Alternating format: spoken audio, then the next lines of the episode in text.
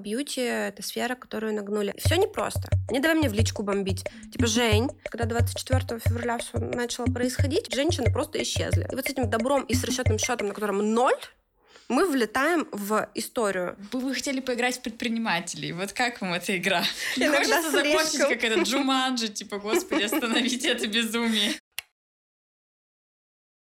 Всем привет! Вы слушаете подкаст «Тася в деле».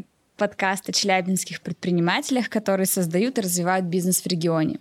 Сегодня мы поговорим о нейл-индустрии, как сохранить салон в кризис и как собрать команду, за которую не стыдно. У меня в гостях Женя Каливатова, руководитель уютных студий маникюра и школы мастеров Green Room. Женя, привет. Тася, привет.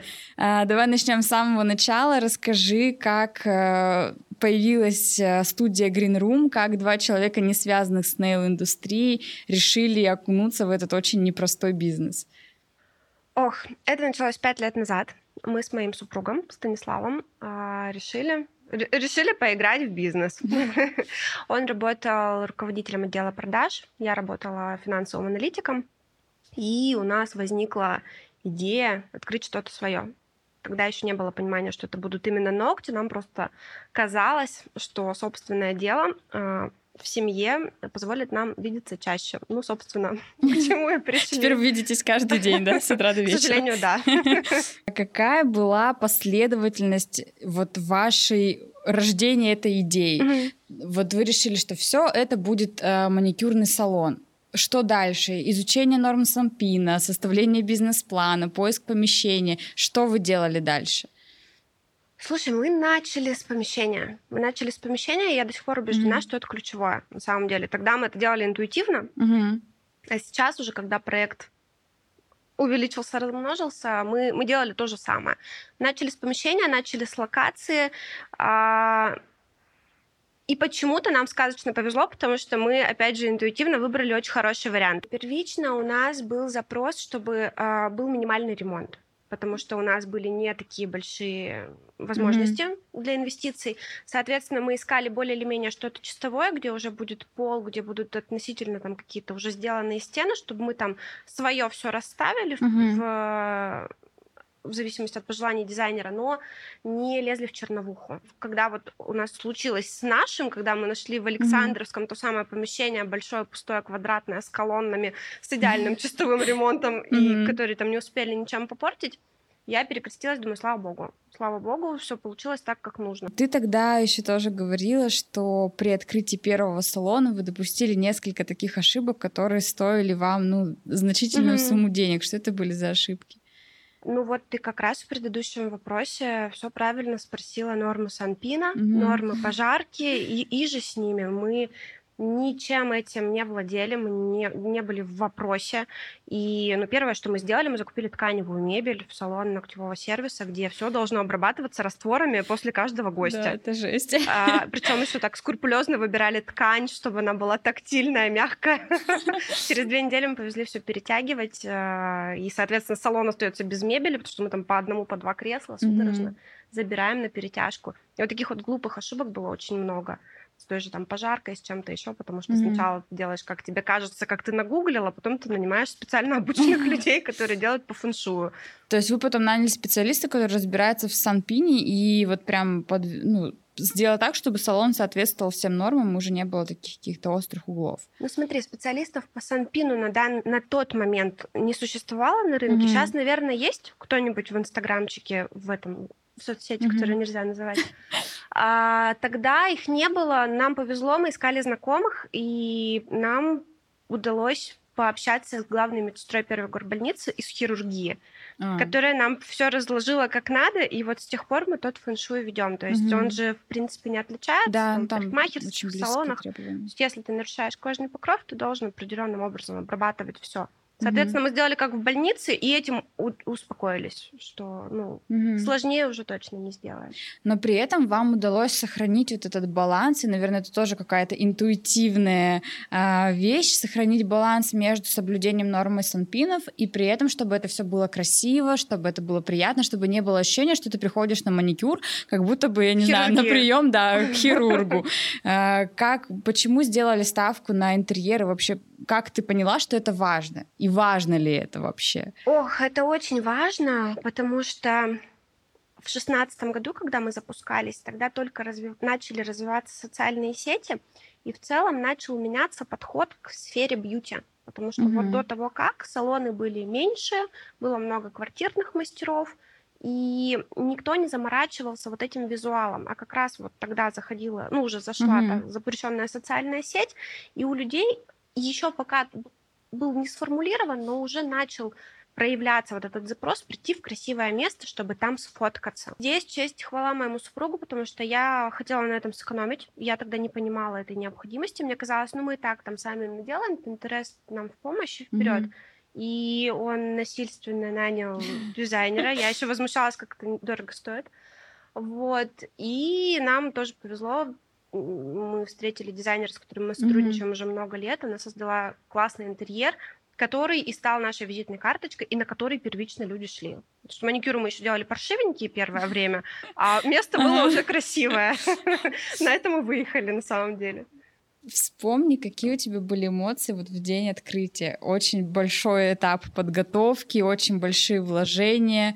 А что ты чувствовал? Вот все, двери салона открылись, и что? Что происходило в этот день? Какие были у тебя эмоции? Ну, во-первых, полдня мы еще носились в истерике, докупая все, потому что было не готово примерно ничего там не было ни шариков, ни ведущих, то есть вот открытие, как сейчас, все привыкли, мы вот тогда, конечно, не реализовали а мы докупали какие-то бытовые штуки, холодильники в комнату персонала. Зачем-то это на самом деле можно было купить позже, но почему-то тогда нам казалось, что, что очень важно. Вот именно сегодня, да, это все должно быть. Вот, и по окраинам города там собирать все эти вещи, там, микроволновки какие-то, что-то еще, ну, бытовуху вообще сомнительную.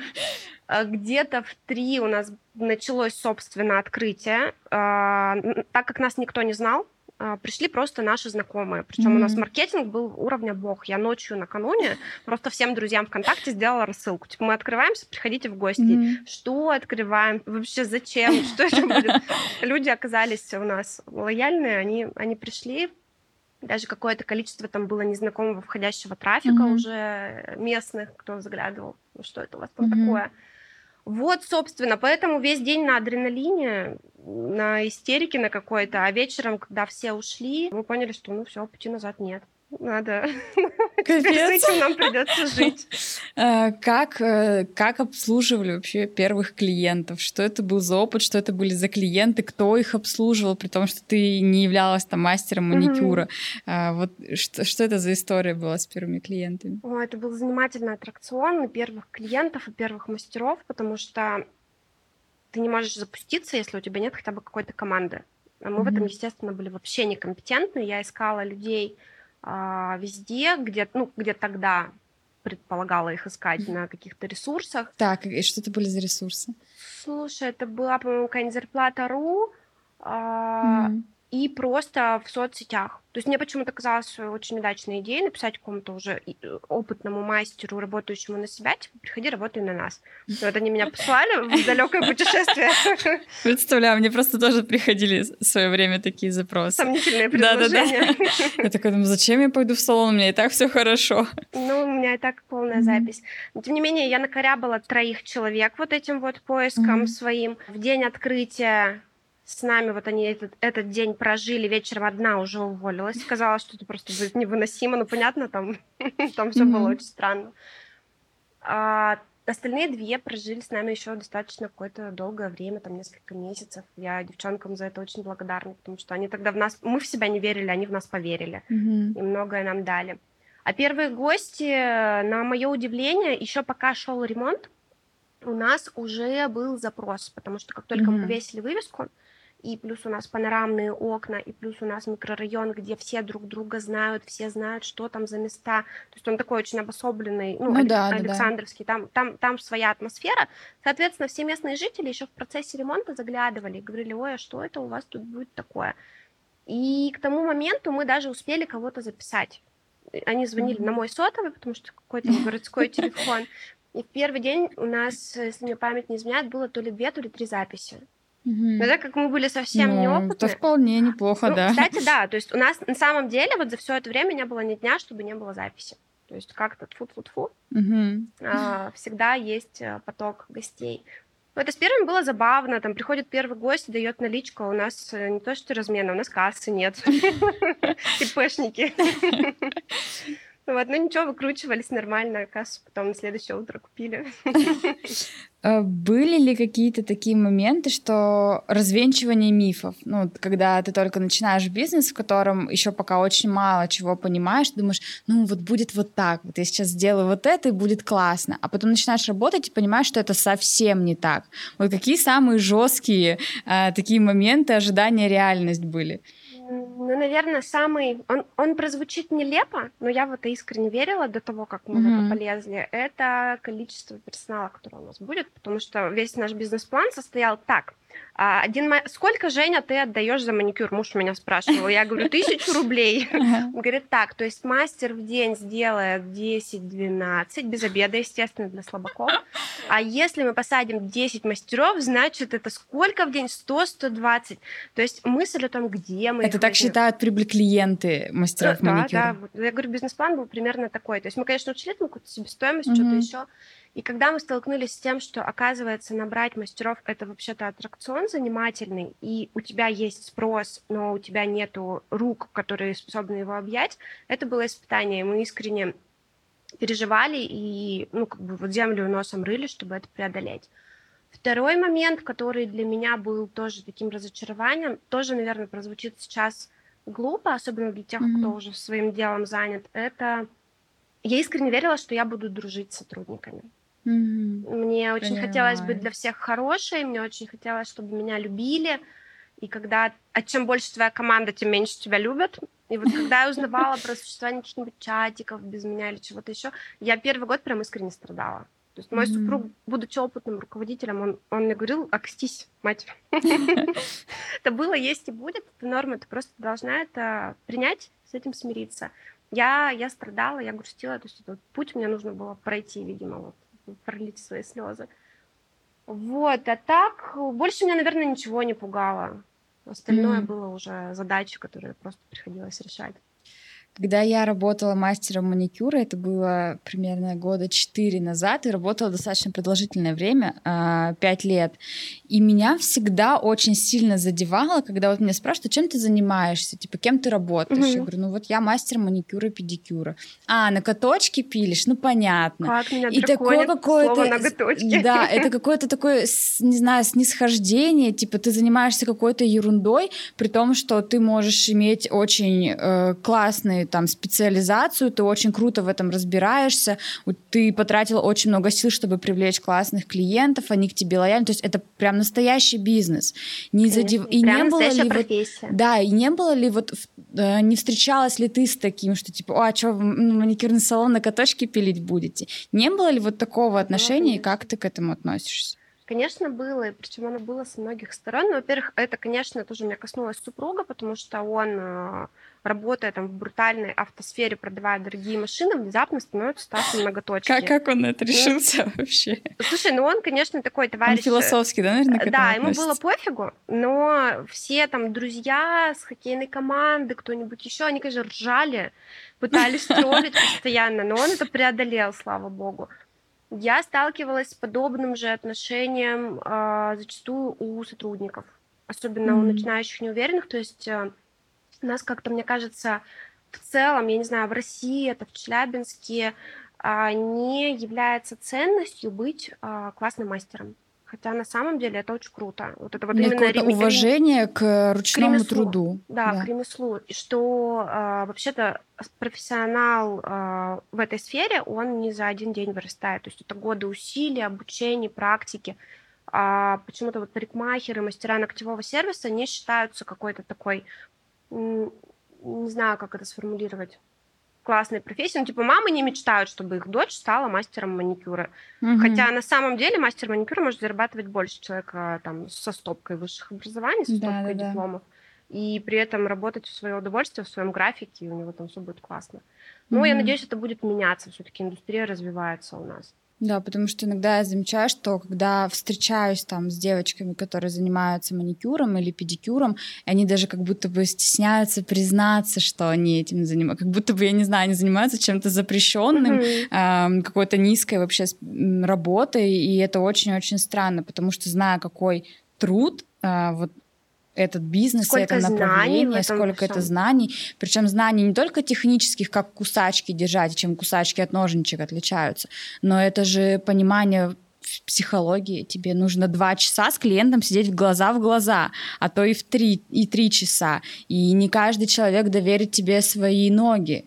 Потому что еще такое, такое тоже интересное наблюдение на одном из обучений – нам инструктор говорит, вот как часто, типа, вас, ну, допустим, супруг целует в губы, в шею, в уши, а как часто вас в ноги целуют? Типа ноги — это настолько интимное ну, место в теле человека, что ног не касаются даже иногда супруги друг друга. А вы тут, к вам приходит человек и разрешает, вот как бы перед вами снимает обувь. Угу. Это как вы должны внимательно, аккуратно. Ну, то есть это прям настолько интимный процесс, что его вот нарушить можно вот так вот Конечно. на один раз. Испугать, смутить. Да и в целом, знаешь, вот где-то в Европе или а, там в странах чуть более, может быть, капиталистических, все-таки а, вот подобного рода ремесло, оно считается более ценным, знаешь. Mm-hmm. У нас не встретишь, там, допустим, каких-то взрослых официантов. Это всегда считается какой-то временной работой, а, да. пока там, пока ты учишься или пока ты ищешь свой путь. А, а там ведь это массово, и человек может всю жизнь этим работать, и это не считается чем-то постыдным, чем-то стрёмным. Это его ремесло, он в этом компетентен, его знают все гости, он уважаемый, он... Э, ну, это, это никак не умаляет его достоинства. А у нас, ну, у меня были беседы с девчонками, с нашими, с mm-hmm. сотрудниками, когда человек искренне переживает от того, что он обслуга. Это, конечно, история про комплексы, но мы часто разбирали эту тему, что да, мы в сфере обслуживания, но mm-hmm. мы не обслуга, мы профессионалы, которым идут и платят серьезные деньги, чтобы мы компетентно оказали услугу и сделали людям хорошо. Да, и хочется, чтобы у мастеров это тоже чувство достоинства, что вы делаете очень крутую, важную работу, чтобы оно в какой-то момент сформировалось, и общество это поддерживало. Поэтому тут, наверное, про глобальные изменения вообще культурной нормы отношения к профессии мастера маникюра. А вот про слово маникюрщица я прям даже вообще говорить не хочу. Мани- маникюрша второго разряда. Маникюрша второго. Это же официально, да? Да. Да, это официальное Ужас. название спорта.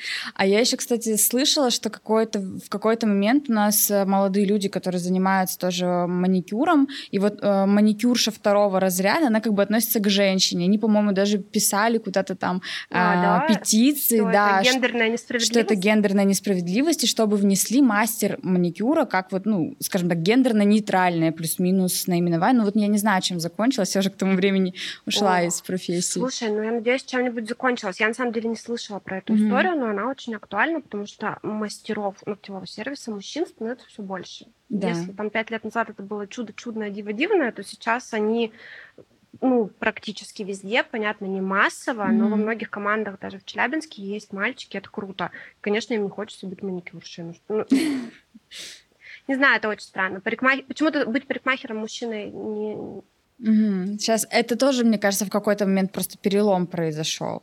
А, наверное, в маникюре тоже он вот-вот, и это Д- будет окей. произойти, да. Одна из самых сложных задач в nail бизнесе это собрать команду. Ну да, с этого и начали с тобой разговор. Да, да, да. Расскажи, как у вас э, сейчас строится подбор персонала, где ты ищешь людей, также пишешь мастерам маникюра, или ты нашла какие-то более простые и, там, не знаю, эффективные пути поиска вот сотрудников, как ты их отбираешь, этих людей, и, ну, вообще в целом, как у вас сейчас строится вот эта работа с командой? За последний год наверное, это одно из наших ключевых направлений, на, над которым мы трудимся и трудимся ежедневно. То, что я вынесла для себя, потому что мы проходили всякое, и то, что я уже упомянула, mm-hmm. что очень часто мы сталкивались с тем, что у нас есть гости, клиенты, неважно как называть, но нету рук, которые способны это объять, mm-hmm. это же потеря денег, это же потеря да. в любом случае потенциальной выручки, доходности. А И у нас были критические моменты, когда мы действительно не могли выходить даже в окупаемость, потому что нам не хватало тупо рук, чтобы сделать свою выручку при наличии запроса. А, что мы сделали? Мы перевели поиск персонала в постоянный процесс. Постоянный процесс, которым мы занимаемся, ну, пусть не каждый день, но еженедельно. А что еще нужно знать про поиск персонала, по крайней мере, в сфере бьюти? Это воронка. Это воронка, которую нужно э, делать большой, mm-hmm. э, захватывать все ресурсы, которые мы знаем, которые мы не знаем. Я, конечно, сейчас уже не пишу самостоятельным мастерам, потому что я, мы ушли в другую сторону, и начав обучать, mm-hmm. я за то, чтобы все-таки выращивать свой то есть не брать уже готовых там со своими замашками, да, своими требованиями, а вырастить под себя специалистов. Да, да. Конечно, есть и готовые вот звезды вечеринок, которые там все умеют, они классные, компетентные, но бывает сложно с ними Мне кажется, они не командные игроки. Да, не одиночки. Не одиночки. Я, конечно, не хочу всех под одну гребенку, но вот из практики у нас сейчас коллектив около 30 человек, может уже 30, и на данный момент в нем нет ни одного опытного ну, сотрудника, который пришел к нам с опытом. То есть мы всех обучали. А, кого-то с нуля, кого-то с какого-то промежуточного уровня, там, самоучничества, там, по Ютубу, почему-нибудь еще, но учили мы всех из них. Я периодически приглашаю на собеседование тех самых звезд и... Убеждаешься в, свое, в своей да. стратегии выбранной. Да. А возвращаясь к воронке, воронка должна быть большая, потому что поиск персонала всегда это вопрос, ну, это конверсия. То есть, чтобы mm-hmm. получить одного мастера нового, потенциального, с учетом того, что еще стажер, это, это будет новичок-стажер, который, возможно, отсеется в процессе, но нужно отсобеседовать человек минимум 20, наверное.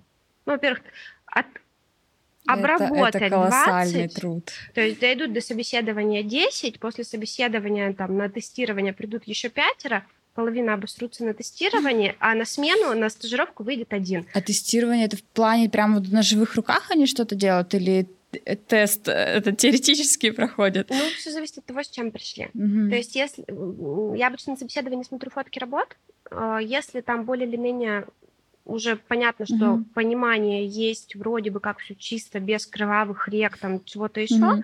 то это тестирование на живой модели, которые, ну, мы, мы смотрим работу вживую. Если там кровавый мясник, который вот только-только что-то... Ну, у меня своя терминология. Я понимаю, да. Вот, то, конечно, никакой модели я человеку объясняю, что, дорогая, мы либо учимся, мы ставим тебе руку прямо mm-hmm. с нуля, либо, ну, увы, не к нам. Потому что экспериментировать на моделях, вот с учетом того, что я вижу на фотках, мы не готовы. Модели наши нам тоже дорогие, они, mm-hmm. наверное, уже годами. Собственно, вот. Поэтому поиск персонала — это путь, им нужно заниматься всегда. Более того, я убеждена, что им нужно заниматься даже когда у тебя полная команда, потому что... Не знаешь, в какой момент кто отвалится. Конечно. Бывает всякое, не всегда это какие-то увольнения, там какая-то текучка, это могут быть семейные обстоятельства, mm-hmm. это могут быть какие-то переезды, все что угодно, и всегда на готове должны быть э, новички. Жоры — это будущее салона в любом случае, всегда должен быть задел. И от них половина отсеется еще, пока они стажируются, но вот этот вот процесс, он не должен mm-hmm. прекращаться. Вообще, на самом деле, вот это вот обучение сотрудников, оно стало каким-то таким трендом, наверное, последние три года. Но при этом вот буквально, может быть, несколько месяцев назад у Forbes вышла статья про то, что а, все обучать сотрудников это уже не то, чтобы не модно, Мавитон. но это, да, не рентабельно, им вообще, ну, грубо говоря, насрать на ваше предприятие, на вашу компанию, сколько бы вы их ни учили, они все равно уйдут. Типа, так зачем вам в них вкладываться? Ох, ну, наверное, это писал человек... Э, Который не работал в э, бьюти. В бьюти, да. А, на самом деле, вот эта вот мысль, зачем вкладываться в сотрудника, он все равно уйдет, я ее нет-нет, да и слышу откуда-нибудь. Mm-hmm. Но здесь есть обратная сторона медали. Пока он не ушел, он с тобой работает. А если он при этом некомпетентный, от тебя уйдут еще и клиенты. Ты потеряешь клиентов, конечно, ты потеряешь свои деньги, поэтому ты все ради своего существования успешного ты должен заниматься обучением. Но если ты хочешь быть успешным угу. в своей нише. Если же не обучать, ну, это будет стабильный отток гостей и ни к чему не приведет. А вторая сторона этого вопроса, я не согласна с тем, что люди, что все люди такие неблагодарные, вот они тебя только там поимеют, выдают, а, обучатся mm и уйдут. Ну, во-первых, это можно решать э, договорами. Ну, то есть ты Контракт. проходишь обучение и обязан какое-то время, Какое-то время отработать. отработать. Конечно, ну, здравый смысл вошел в чат. Понятно, что мы не альтруисты, чтобы вот так вот всех обучить толпу и потом смотреть, как они разбежались куда-то по городу. Кузница кадров. Мгм. Ну нет, конечно. То есть нужно застраховывать себя договорами, поработать с юристом, продумать этот процесс. У всех же он может быть разный, разный там стажировка, не стажировка, как выглядит взаимодействие Мгм. с новичками. Ну и все-таки, все-таки я убеждена, что сотрудник, новичок, который прошел этот путь вместе со своим руководителем, а у него там что-то не получалось, он долго-долго старался, пытался, э, руководитель при этом был рядом, поддерживал, подсказывал, делал ему встань, иди периодически, Мгм. этот сотрудник будет работать дольше, чем кто-то со стороны. Потому что он впитает все твои ценности, он будет тебе предан, он будет следовать всей твоей философии, и это будет ну, история долгосрочного взаимовыгодного сотрудничества. Ну и наша команда это доказывает. Мгм. Потому что есть такое понятие в бьюти срок жизни одного мастера. Мгм. ну, Обычно как- все ориентируются на срок жизни клиента, а у вас еще вот Ну да, срок жизни мастера. Средние показатели по индустрии, парикмахеры, ногтевой сервис, э, косметологи даже, это полтора-два года. Это считается круто. То есть за это время нужно Да. успеть быстро обучить, а, заработать свои деньги, Мгм. и потом человек уйдет куда-то дальше. У нас сотрудник в среднем живет 3,5-4 года. Это очень круто. Это, это круто даже для, знаешь, э, даже не для бьюти. Сейчас настолько сильная текучка, особенно вот у молодого поколения, которое там до 35. Вот они все такие в поиске, да, э, в поиске своего какого-то дзена, и вот они постоянно куда-то перемещаются, перетекают, и три с половиной года — это очень крутой результат. Ты говорила не раз, что у вас все мастера работают в одной технике. Почему это важно для салона? Ну смотри, давай поиграем. Вот ты наш потенциальный гость. Ты открываешь э, страничку нашу в запрещенной соцсети, ВКонтакте, неважно где, и проваливаешься в онлайн-запись. И перед тобой вываливается портянка из 30 очень приятных женщин а, с разными категориями. То есть там Мгм. понятно, что чем-то они различаются в плане компетенции, но при этом их дофига, потому что, ну вот, вот, Ну да. летопись. И каждому клиенту очень сложно, и так сложно выбирать.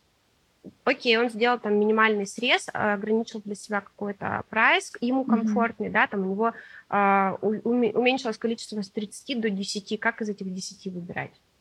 И вот исходя из этой логики, мы достаточно давно приняли решение, что каждый наш сотрудник, он должен, а- они должны работать одинаково Мгм. одинаково хорошо.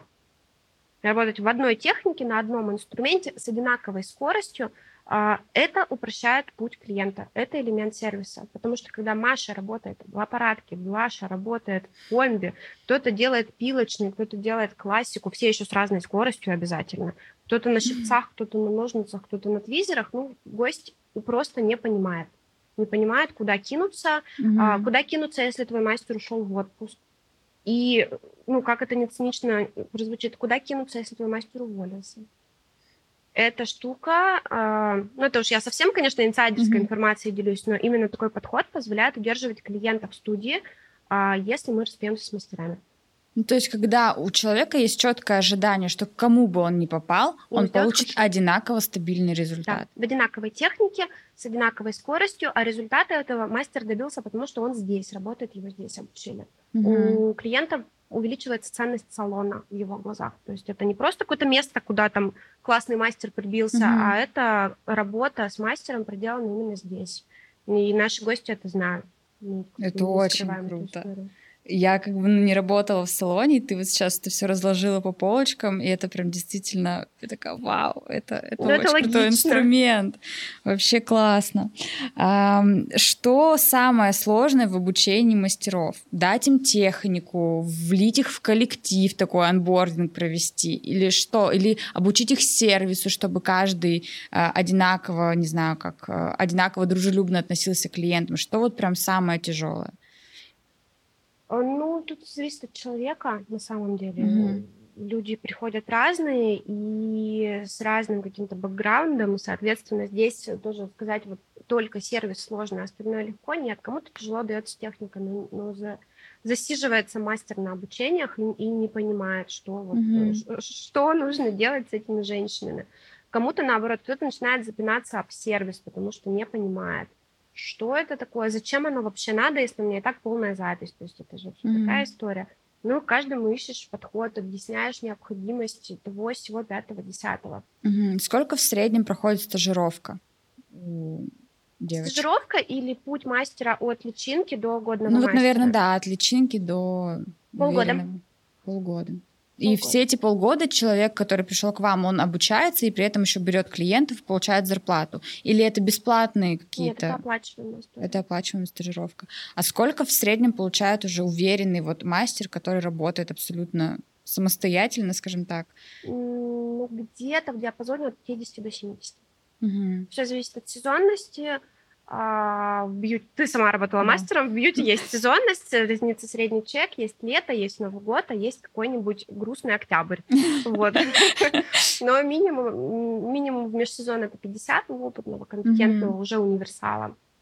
А, либо больше, если это топ-мастер.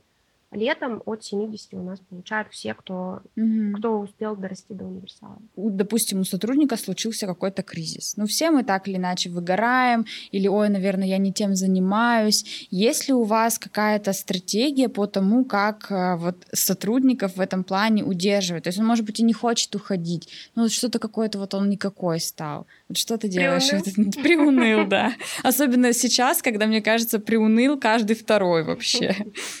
Ну, здесь тоже все индивидуально.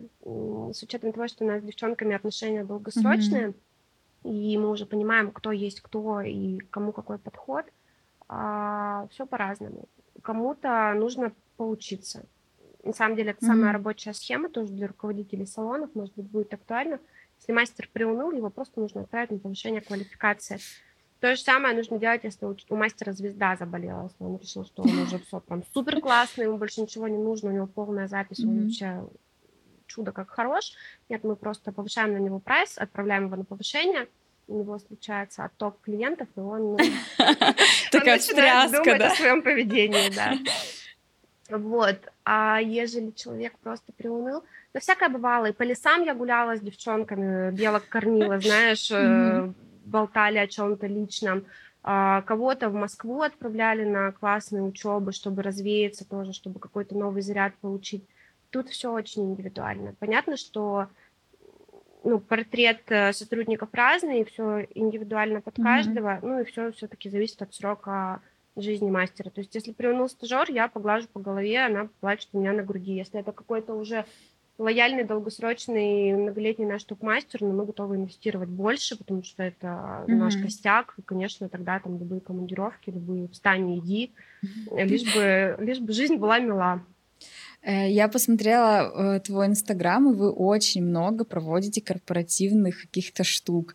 То вы ходите в рататуй, что-то вместе готовите, то у вас там еще какие-то мастер-классы по гончарному делу. Вообще, зачем и как это работает внутри коллектива? Ну, тимбилдинг животворящий тоже, куда без него. На самом деле мы раньше делали чаще, когда коллектив был поменьше, это было проще. Сейчас выгуливать 30 человек, это свадьба, конечно, у нас каждый раз. Сейчас у нас такие масштабные корпораты раз в год проходят на дни рождения салона, но где-то раз в квартал мы делаем чего-нибудь, какие-нибудь капустники, просто там собираемся с едой или с шампанским в салоне. А, тимбилдинг важная история, все корпоративы сплочают, а, и их нужно делать обязательно. Это не, не пустая трата денег, не пустая Вы не просто времени. сходили, поразвлекались. Да, и, и не просто нажрались вместе. Ну, это важно. Хотя Для это многих тоже корпоратив иногда. это вот синий колодец. Мы делаем немножко иначе. Мы всегда делаем какие-то активности. То есть это были гончарные мастерские, mm-hmm. к Даше мы ходили цать раз, наверное, уже. Это был мастер-класс э, у визажиста, где девчонкам ставили звуку. Прикольно. Это был каток, где чуваки состоятельной хоккейной команды девчонок ставили на коньки, кто не У вас еще такая прям прикладная какая-то полезная всегда. Ну да, чтобы это была какая-то активность, mm-hmm. которую, э, а еще с каким-то преодолением, с тем же катком, там половина не катались, девчонки там друг друга под руки, mm-hmm. то есть это же все на сплочение, это же все работает. Вот, и поэтому я не за то, чтобы там напиваться, я за то, чтобы, наоборот, какое-то приключение вместе пережить, mm-hmm. и чтобы потом это обсуждалось еще неделю, чтобы они вспоминали, фотки выкладывали. Вот это вот самое, самое оно. Круто. А, блин, на самом деле это, мне кажется, какой-то уникальный опыт. Я в первый раз, почему, в общем-то, я и захотела провести этот подкаст именно с тобой, пригласить именно тебя, потому что а, корпоративная культура, которая у вас существует, но она прям какая-то уникальная для этого типа бизнеса, чтобы настолько команда была сплоченной и столько много времени проводила вместе. Ну, по крайней мере, я вот вижу впервые, и это очень ценно. Вы большие Спасибо. молодцы, что находите... Это же, это же огромное вложение. Ну, как бы для такого небольшого, скажем так, бизнеса это очень большие затраты и временные, и эмоциональные, и финансовые. И круто, что вы в этом плане ну, типа, а, ладно, и так сойдет. Ну, видишь, оно звучит, наверное, очень романтично, когда я вот это вот все рассказываю. Тут же есть еще все, ну, я не хочу сейчас развенчать вот этот mm-hmm. вот, вот флер, который вокруг меня возник, там, сбить ним. Это э, цинично, но это тоже инструмент реализации своих Понятно. целей. А, инвестируешь в команду, она живет с тобой долго, она работает эффективно, ты зарабатываешь больше. А, у меня есть близкая подруга Оля Козина, наш mm-hmm. гуру сервиса Челябинский. И она всегда говорит, что тот же сервис начинается не с, даже не с руководителя, с сотрудника он начинается. Mm-hmm. Если сотрудник счастлив, он а, делает услугу Счастлив, хорошо и да, делает счастливым клиента. клиента. И здесь вот то же самое. То есть если я хочу продолжать на этом зарабатывать, если я хочу там масштабироваться, если я хочу видеть постоянных счастливых наших многолетних гостей, то наша команда должна быть счастлива. И мы должны прикладывать усилия, чтобы вот у нас уровень а, довольных лиц в коллективе mm-hmm. был стабильно, такой стабильно понятный. Э, это, кстати, идея, которую я когда-то очень давно прочитала в Господи, я сейчас даже не вспомню, наверное, название книги. Эм, в общем, суть в том, что мы все очень хорошо умеем пользоваться нашими сотрудниками. Ну, условно, ну, мы да. их юзаем как какой-то станок, знаешь? Как да, да, да, да, да. И когда мы не учитываем определенную изнашиваемость вот этого станка, изнашиваемость наших сотрудников и не компенсируем это, то в какой-то момент либо они сломаются, либо они просто уйдут. И вот это как раз-таки момент, что не изнашивать их вот прям до, до нуля, а как-то поддерживать, помогать, подпитывать. Это тоже очень такая философия, которая... Конечно, конечно. Я говорю, это, это цинично, но только такой подход позволяет бизнесу вообще в долгосроке существовать. Mm-hmm. Знаешь, как сейчас куча айтишных компаний а, вкладывают в свои команды. Вот, вот с кого надо примеры брать. Да. Потому что у нас э, есть друзья айтишники, у нас там есть знакомые айтишники, у людей мало того, что там оплаченные спортзалы, по офису они ходят в тапочках или босиком, потому что у них там ковровое покрытие, там mm-hmm. травка, муравка, им там заказывают кальяны вечером, чтобы они отдохнули после смены, там, ну, то есть... У нас у знакомых так в офисе стоит аппарат с пивом, ну, потому что иногда, иногда творческим там людям нужен, э, нужен допинг. Нужен, да, какое-то, какое-то расслабление, поэтому мы, конечно, еще не достигли такого уровня, и наш бизнес все-таки, ну, к сожалению, не предполагает такой уровень, маржа не та, но, тем не менее, какие-то штуки можно оттуда подчеркнуть. Угу. Ты уже упомянула сервис, и я хочу перейти к нему. Что для тебя классный сервис в салоне? И как ты вот эту вот свою идею и, так скажем, идеальную картинку об идеальном сервисе воплощаешь в Green Room? А, сервис — это любовь к людям, если упростить mm-hmm. это вот до, до примитивного. Каждый а, гость, приходящий к нам, я все-таки за формулировку гость, а не клиент, mm-hmm должен чувствовать, что он наш желанный, долгожданный, что мы ему искренне рады, и что мы искренне хотим сделать ему хорошо и оказать ему услугу качественно. А, сервис очень интересная штука, мы уже упоминали Олю Козину, а, и система у нас ставила я отчасти благодаря ей, конечно, потому что когда ты дружишь mm-hmm. с человеком максимально компетентным, то мы, конечно, обменивались знаниями, и многие вещи она привнесла нам и по дружбе, и, и, и там mm-hmm. на учебах, которые мы организовывали вместе с ней. Там, для примера, когда мы только открылись, а, у нас были платные напитки. Это продлилось для недолго. гостей. Для гостей, да. Mm-hmm. То есть многие студии на самом деле это практикуют. Это хорошая дополнительная статья доходов.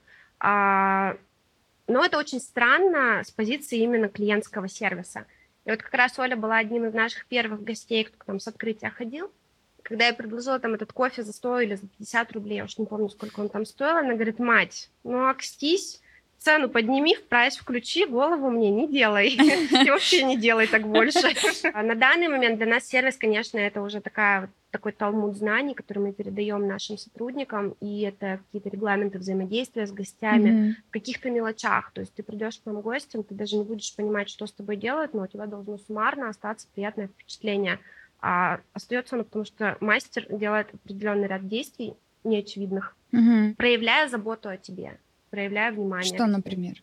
Сидит гость на ресепшене, ему администратор предлагает чай, кофе бесплатный, приносит, а после этого выходит мастер, чтобы этого гостя забрать, проводить на свое рабочее место. И с чем у нас обычно приходят девушки? У нее есть сумка, у нее есть телефон, руки у нее закончились. И у мастера в регламенте его взаимодействия прописано, что он берет напитки и доносит их до стола.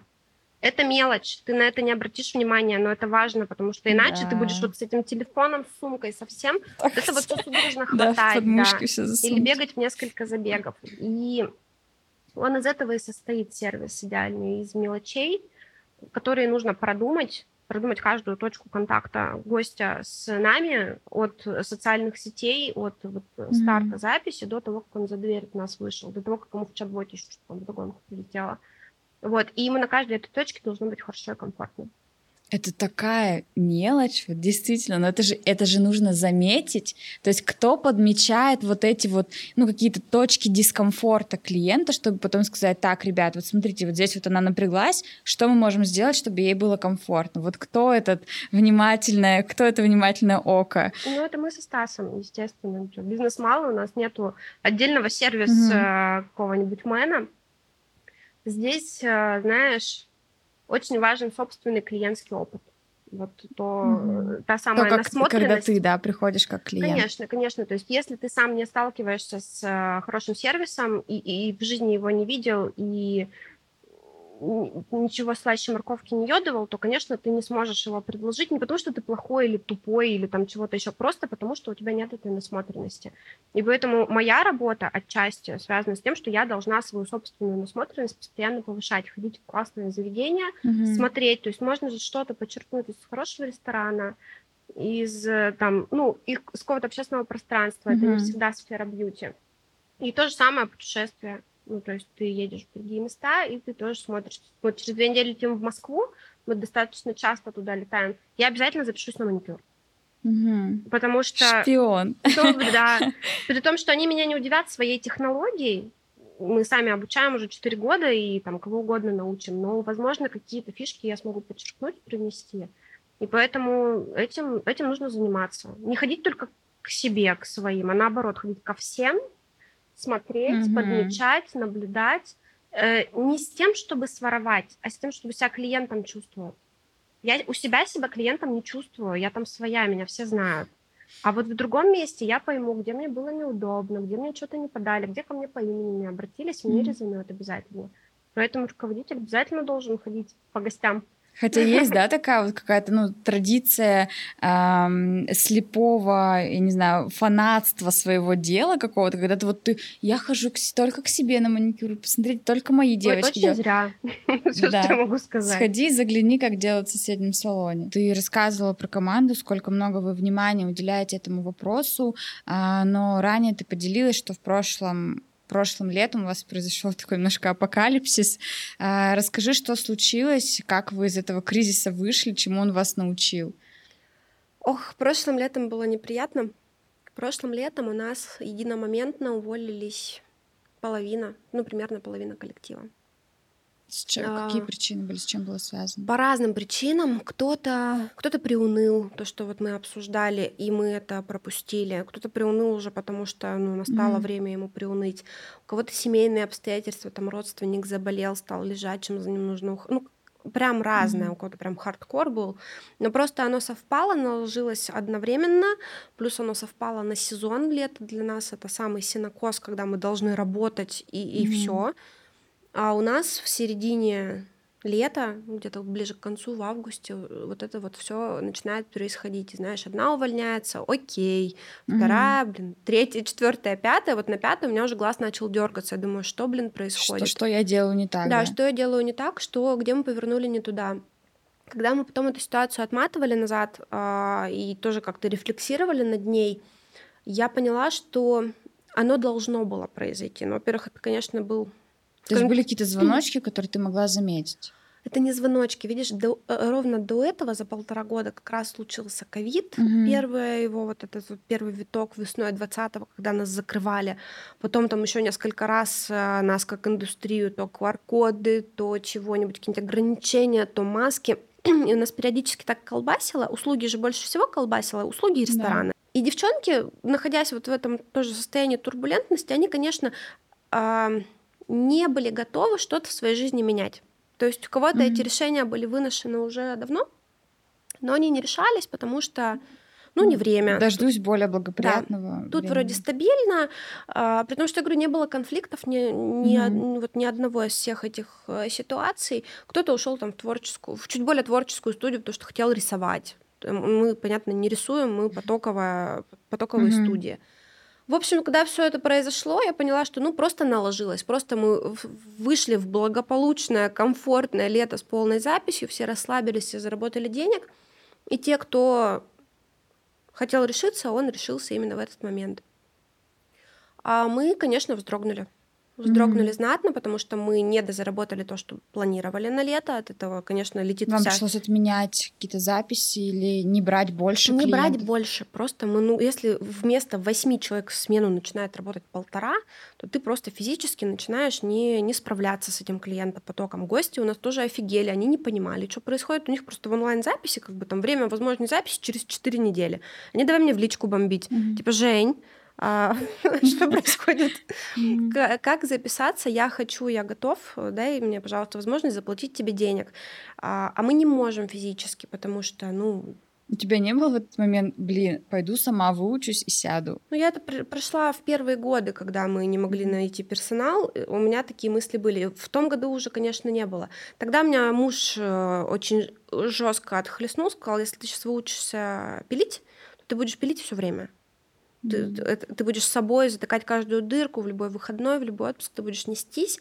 А не сделав этого, каждый раз, когда у нас что-то случалось, там какой-то отток персонала, мы начинали думать и, mm. и решать эти вопросы. Так бы, так бы мы ничего, мне кажется, не решили. Вот, и, соответственно, столкнулись с этой ситуацией и кинулись в очень-очень... Вот обсудили уже с тобой воронку. Mm-hmm. Вот там мы ее увеличили на максималке. Потому что как мы уже с тобой проговорили, э, темп роста, скорость mm-hmm. взращивания мастера с нуля до чего-то годного это полгода.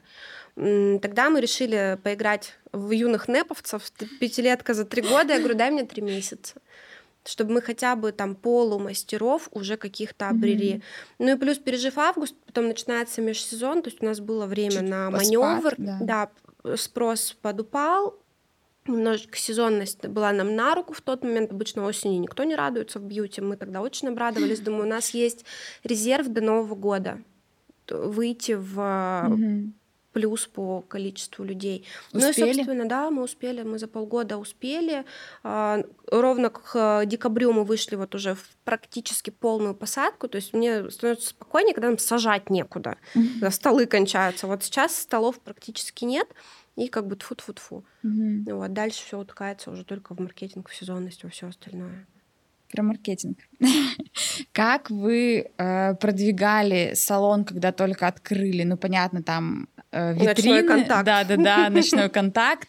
А потом, когда чуть-чуть эта история раскачалась, подключали ли вы какие-то дополнительные инструменты привлечения трафика? Не знаю, э, реклама в картах, в Дубльгисе, э, реклама в Инстаграме, блогеры. И изменилась ли маркетинговая стратегия сейчас?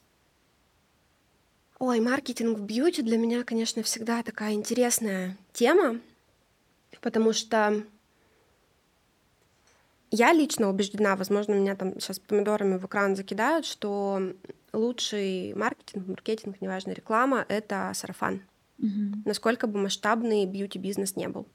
Мы оказываем настолько интимную услугу, что я с трудом, ну, ставя себя на место клиента, я с трудом представляю, что я пойду на маникюр или на педикюр, а, или там даже э, на стрижку, потому что у меня вылез таргет ВКонтакте. Mm-hmm.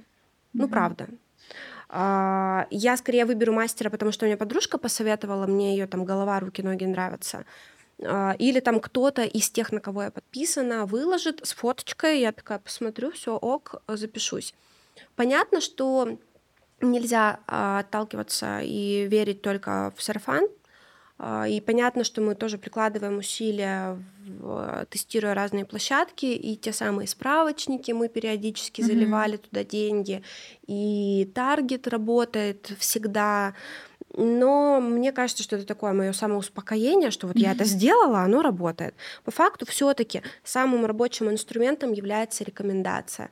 А, в идеале это если ты строишь отношения, и у нас так получилось с гостями долгосрочные, и они тебя... Как раз за счет сервиса, про Да, сервиса, качества, mm-hmm. вообще в целом своей какой-то коммуникации с людьми. И они понимают, что ты им нравишься, они с тобой надолго, там, навсегда, и они тебя искренне рекомендуют, и такие становятся адвокаты бренда, и тогда у тебя есть и возвращающийся клиент, гарантирующий mm-hmm. твою выручку ежемесячно, и еще и приток новых, потому что он тебя хвалит. Это в идеале.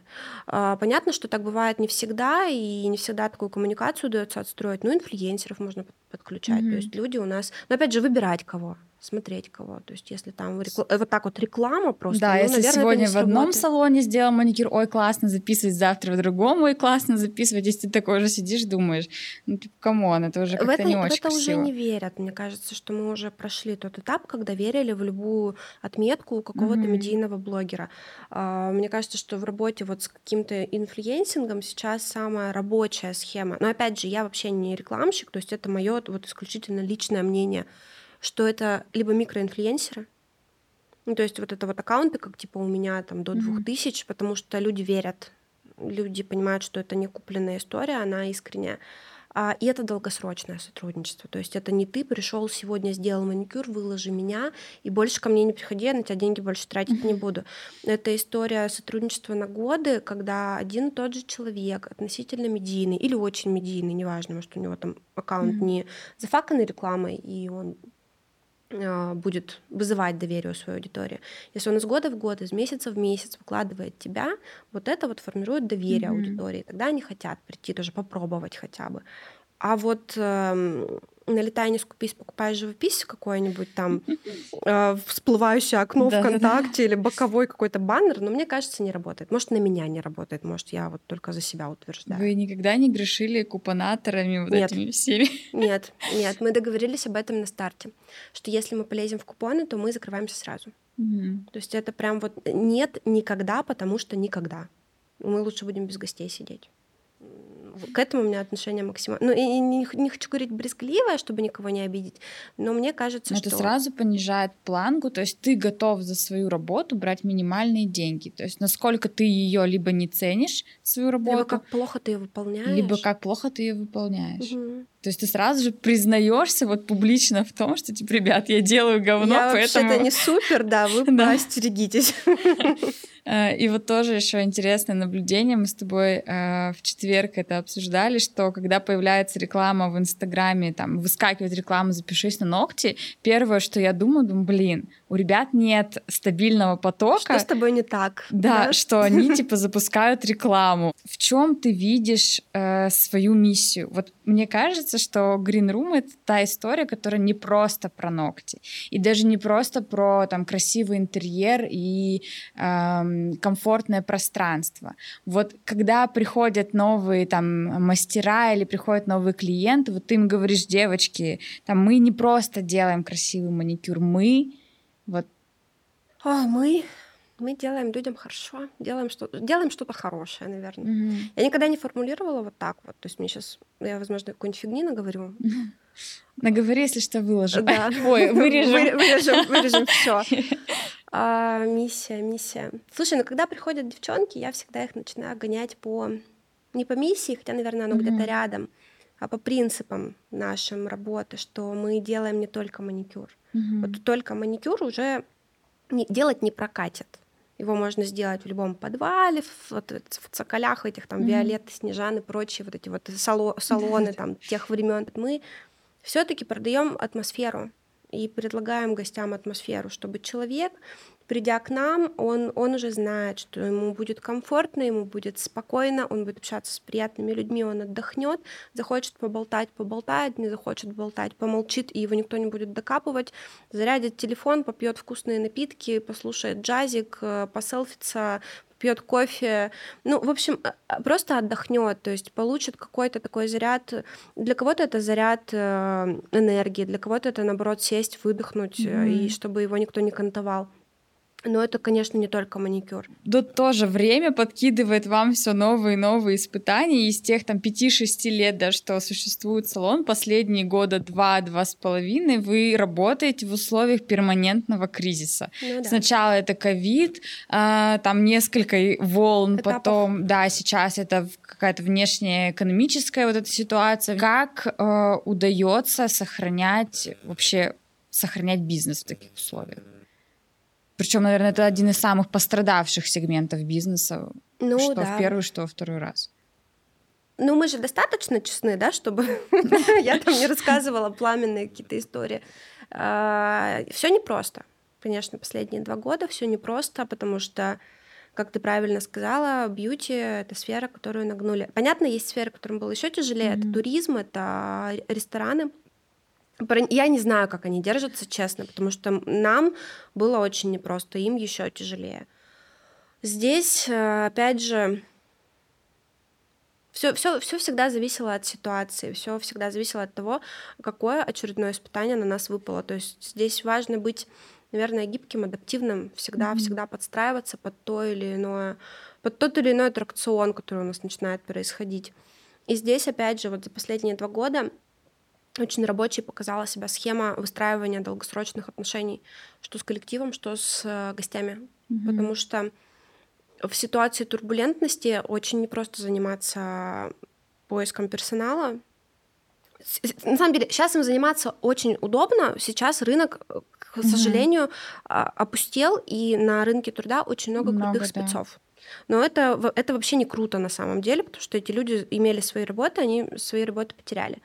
Вот, а в, ну и возвращаясь к команде, все-таки лучше в кризис э, быть со своим костяком, со своим вот этим вот тылом, с которым mm-hmm. ты уже прошел. Оно, во-первых, сплочает, во-вторых, оно позволяет эти кризисы преодолевать. И девчонки уже прошли с нами время благополучное, и они знают, что вне зависимости от времен мы их там не подведем, не, не бросим, ничего mm-hmm. там не, не как-то там не, не кинем, как это бывает в некоторых компаниях. В случае с гостями тоже долгосрочная история работает, потому что когда они нас помнят еще детьми там в шестнадцатом году, э, они нас любят, ценят, и, конечно, они поддерживают. То есть я иногда этим пользуюсь, я могу выложить э, какую-нибудь сторис и сказать, ребят, ну вот сейчас нас надо поддержать Mm-hmm. Нам сейчас вообще капец непросто.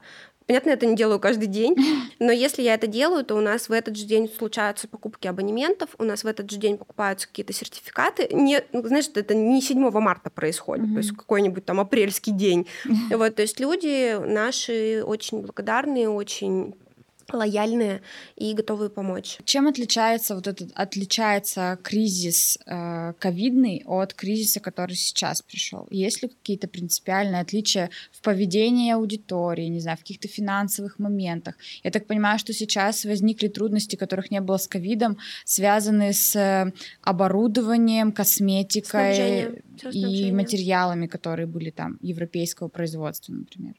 Конечно, это разные кризисы. Сейчас легко говорить про ковид.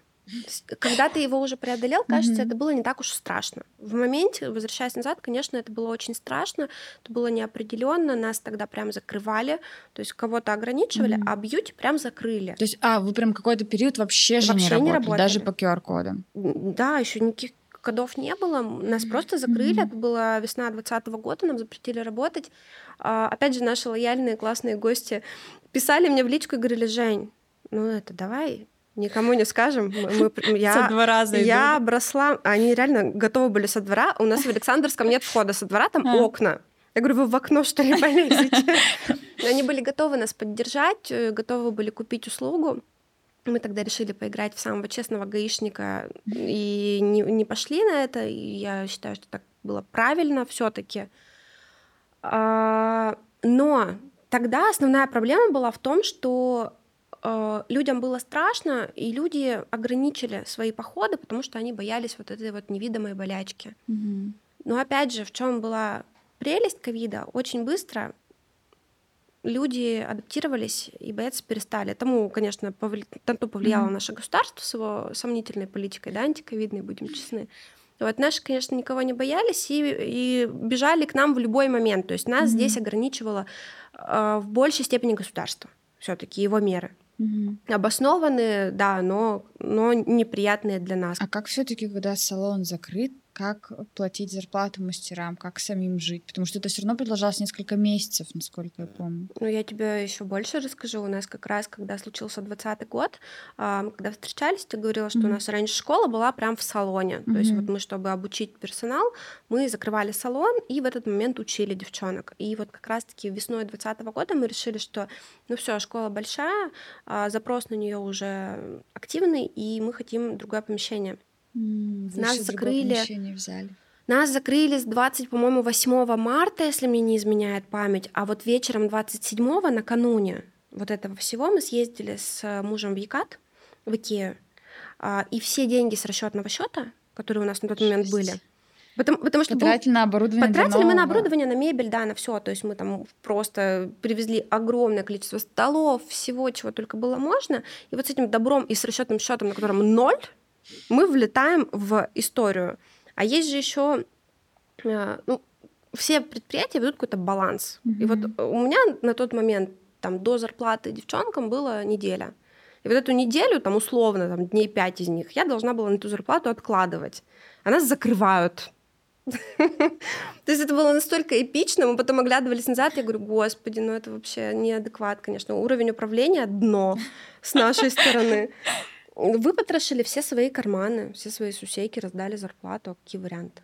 Сами остались без бабла вообще на тот э, карантин. То есть Столы не продали Стол-. Нет, мы спрятали, просто проблема, мы же только арендовали помещение, Мгм. нам еще надо было туда чехлять, ремонт доделывать, э, потому что... Потому что... А, Тогда это продлилось две недели. Две Мгм. недели мы не работали, и слава богу, у нас тогда пошли навстречу наши арендодатели, они нам сделали скидку. А, Новое школьное помещение нам, по-моему, прям на пару месяцев сделали скидку, а потому что школа, другие кведы, органи- а, образовательная деятельность долго нельзя было работать месяца Мгм. три. А салон, э, ну вот сколько мы не работали, нам дисконт этот сделал Мгм. арендодатель, нам очень этим помог. То есть мы, по сути, по сути раздали что зарплату. потому что не все вообще тогда шли на, на встречу. Ну да, да. Мгм. Ну, я знаю истории более и больших лояльностей. То есть у нас, Мгм. конечно, это было так, нам это глобально не сильно помогло. Нам было бы лучше вообще не платить. Но я Мгм. понимаю, что он такой же ИПшник, он также получает доход с этого, и, и Мгм. на том спасибо. Вот. А в случае, ну, там, продолжения потом какого-то ковида, Мгм. это были только меры государства. То есть людям уже глобально в Челябинске было пофигу. И они к нам неслись всегда, стримглав. Мы говорили QR-код, и, и, они такие, ладно, все, QR-код. Э, Маска, ладно, маска. Ну вот, потому что разные Согласна, же вид- всё были. витки были. Мгм. А сейчас все немножко сложнее, потому что когда 24 февраля все начало происходить, у нас внезапно женщины просто исчезли. Э, В смысле, гости. Да, гости. То есть просто у нас э, вдруг э, стали возникать настолько пустые дни, которых не было никогда, вот, кроме моментов, когда Мгм. мы там были закрыты из-за А с чем связано, как думаешь? Я не знаю. Мы общаемся с другими руководителями салонов, и там визаж, и парикмахеры, и Мгм. все. Я склонна думать, что люди просто приуныли. То есть у них понятно, что не закончились деньги, и женщины там не, не- ушли в аскезу доедать там хлеб с маслом, но они просто приуныли, напугались, все были испуганы, все были взволнованы, и просто на какой-то момент взяли тайм-аут. Это вот продлилось недели две.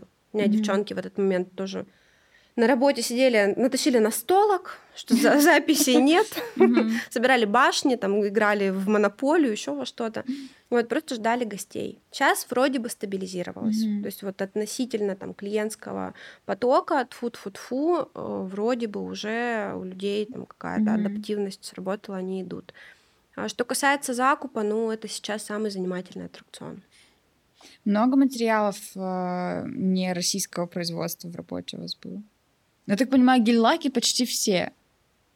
Да, Косметика там типа для маникюра, педикюра, крема, вот это вот все. Это куча тоже. всего, куча всего. Нас спасло, что мы э, в какой-то момент пару лет назад э, решили докупить Мгм. палитру. Мы же большие студии, нам нужен большой ассортимент.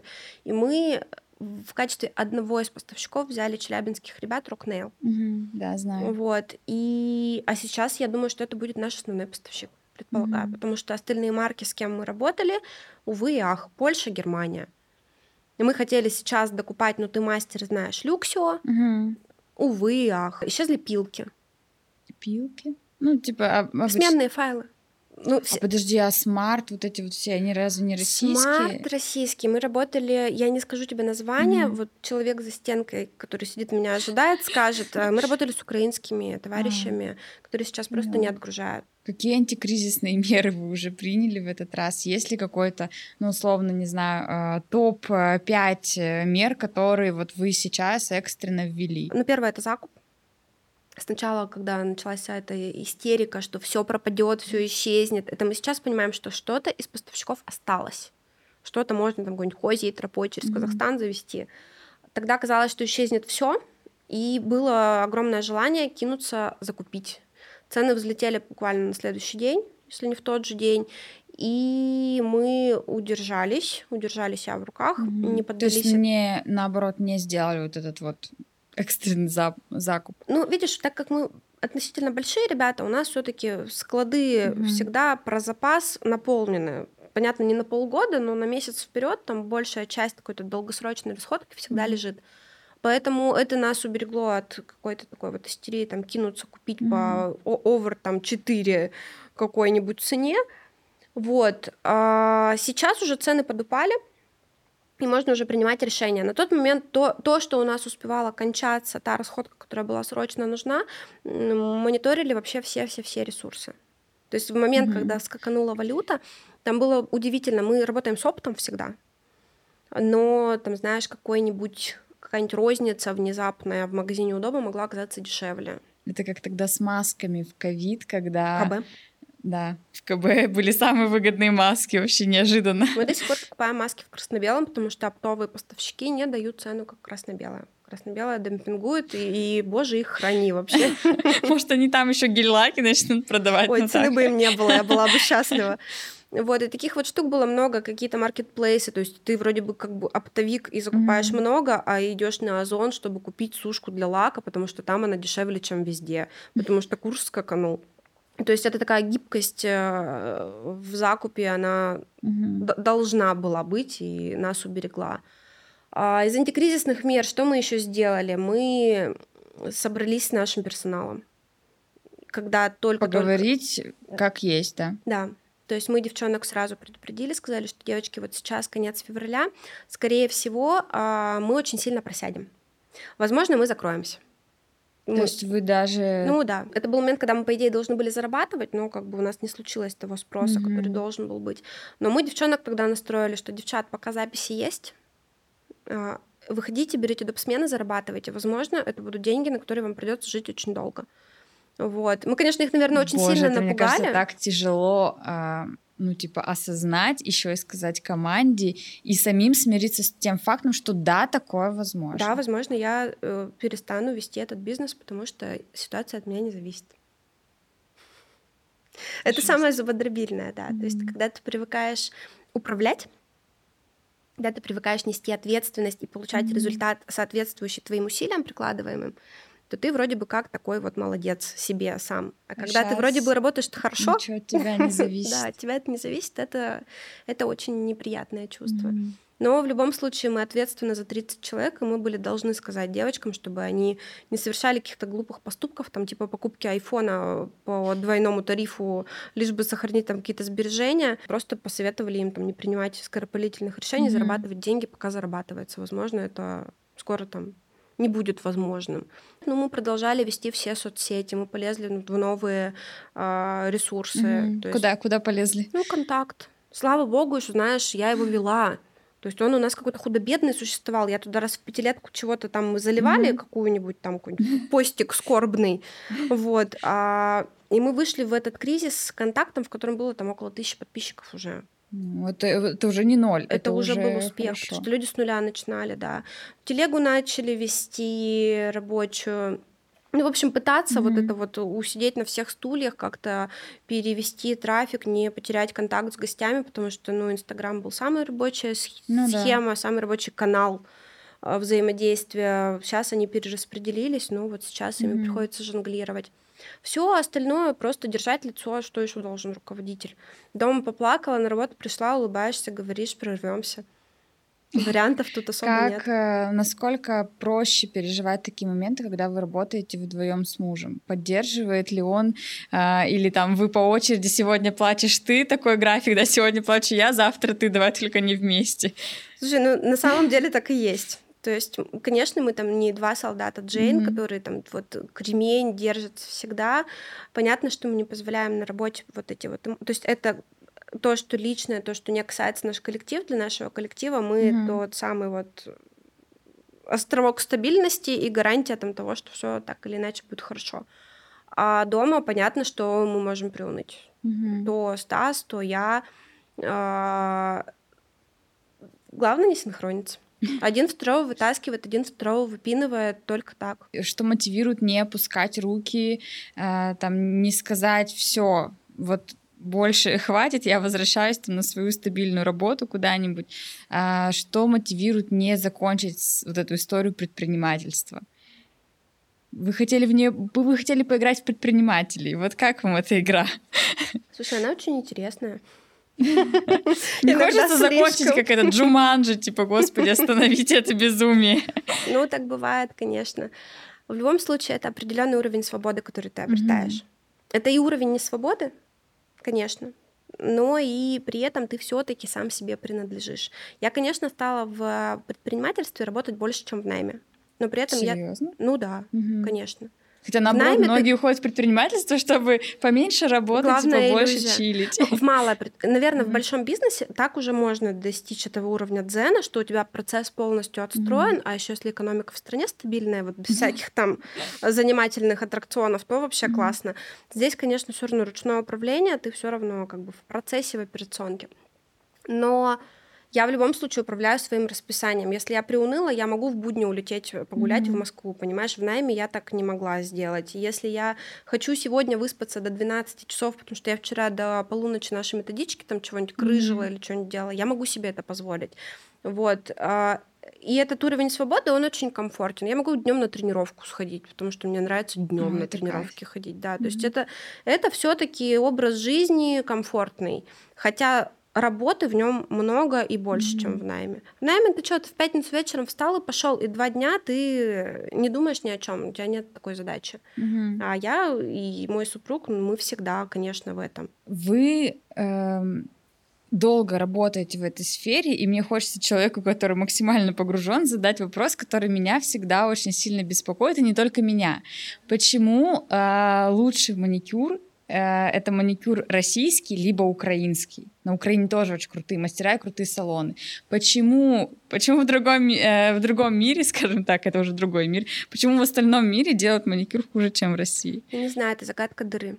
На самом деле ты видишь, человек погруженный и компетентный. Mm-hmm. Украина, а, она вообще создавала нашу индустрию, то есть мы равняемся тоже на мастеров оттуда. Они mm-hmm. с них начинается, с них потом вот все тренды, тенденции уже начинают распространяться на СНГ, Да, и на ведение Инстаграм, по-моему, это вот Украина задавала тренды на все вот эти вот Визуал, стильные фоточки, да, да, да, да, все, э, это все они пилочный, а, там какие-то все, все, все новые mm-hmm. тенденции, там слайдеры, когда вот они были там супер да, актуальны. Да, да, это тоже все с них э, стемпинги. Это все они, да. И, соответственно, мы-то тут только подхватываем и повторяем, но тем не менее, а, я не знаю почему. Я не знаю, почему, причем более того, в России, в регионах сервис лучше, чем в столице. Из-за того, что темп больше, ну, темп жизни больше, и там как-то ценность клиента меньше. Ну, то есть, ну, сегодня один ушел, завтра придет двое. Безусловно, безусловно, да. А здесь как-то, если ты одного клиента потеряешь, это все как в деревне. Он пойдет, расскажет всем, да, да. и ты потеряешь уже не одного, а десять. Ты очень, ты очень, да, ты очень правильно это сформулировала, потому что я вот не смогла, но да, да, в этом есть логика. Что посоветуешь ребятам, которые мастерам, э, которые сейчас находятся в ситуации какой-то непонятной, эм, людям, которые открыли какие-то свои небольшие кабинеты и тоже не знают, как вообще с этим добром дальше быть. Вот что сейчас делать? Продолжать работать. Продолжать. Делать то, что ты можешь делать. Да, делать то, что ты можешь, не поддаваться панике. Тяжелые времена всегда проходят. Вот ковид уже фу-фу-фу прошел. И что вот мы выносим каждый раз после какого-то кризисного очередного витка, после любого кризиса, после любого момента или процесса стагнации, всегда случается самый лучший сезон. Mm-hmm. Вот когда нас закрыли совсем наглухо в том неприятном 2020 году, мы влетели в такое дивное лето, которого у нас не было никогда. Ну, правда, то есть mm-hmm. такой, таких выручек, такого количества гостей, изголодавшихся, истосковавшихся по нам, мы а после него, собственно, и решились там на второй салон, mm-hmm. на какой-то рост и развитие. И поэтому каждый кризис — это момент, а, возможно, для передышки какой-то, для того, чтобы сесть, подумать, оценить себя, запланировать там какую-то, разработать какую-то свою стратегию, mm-hmm. двигаться дальше.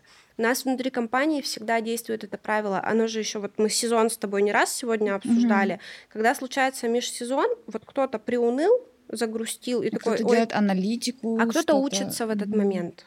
И вот если гости пропали, записи исчезли, я не знаю, там э, запретили mm-hmm. работать, сиди учись, сиди, э, мотай чего-нибудь новое на ус, разрабатывай план покорения мира. Точно унывать не надо. А потом случится сезон, а ты уже в него подготовленный, классный, компетентный влетишь mm-hmm. и будешь довольный зарабатывать и радоваться жизни.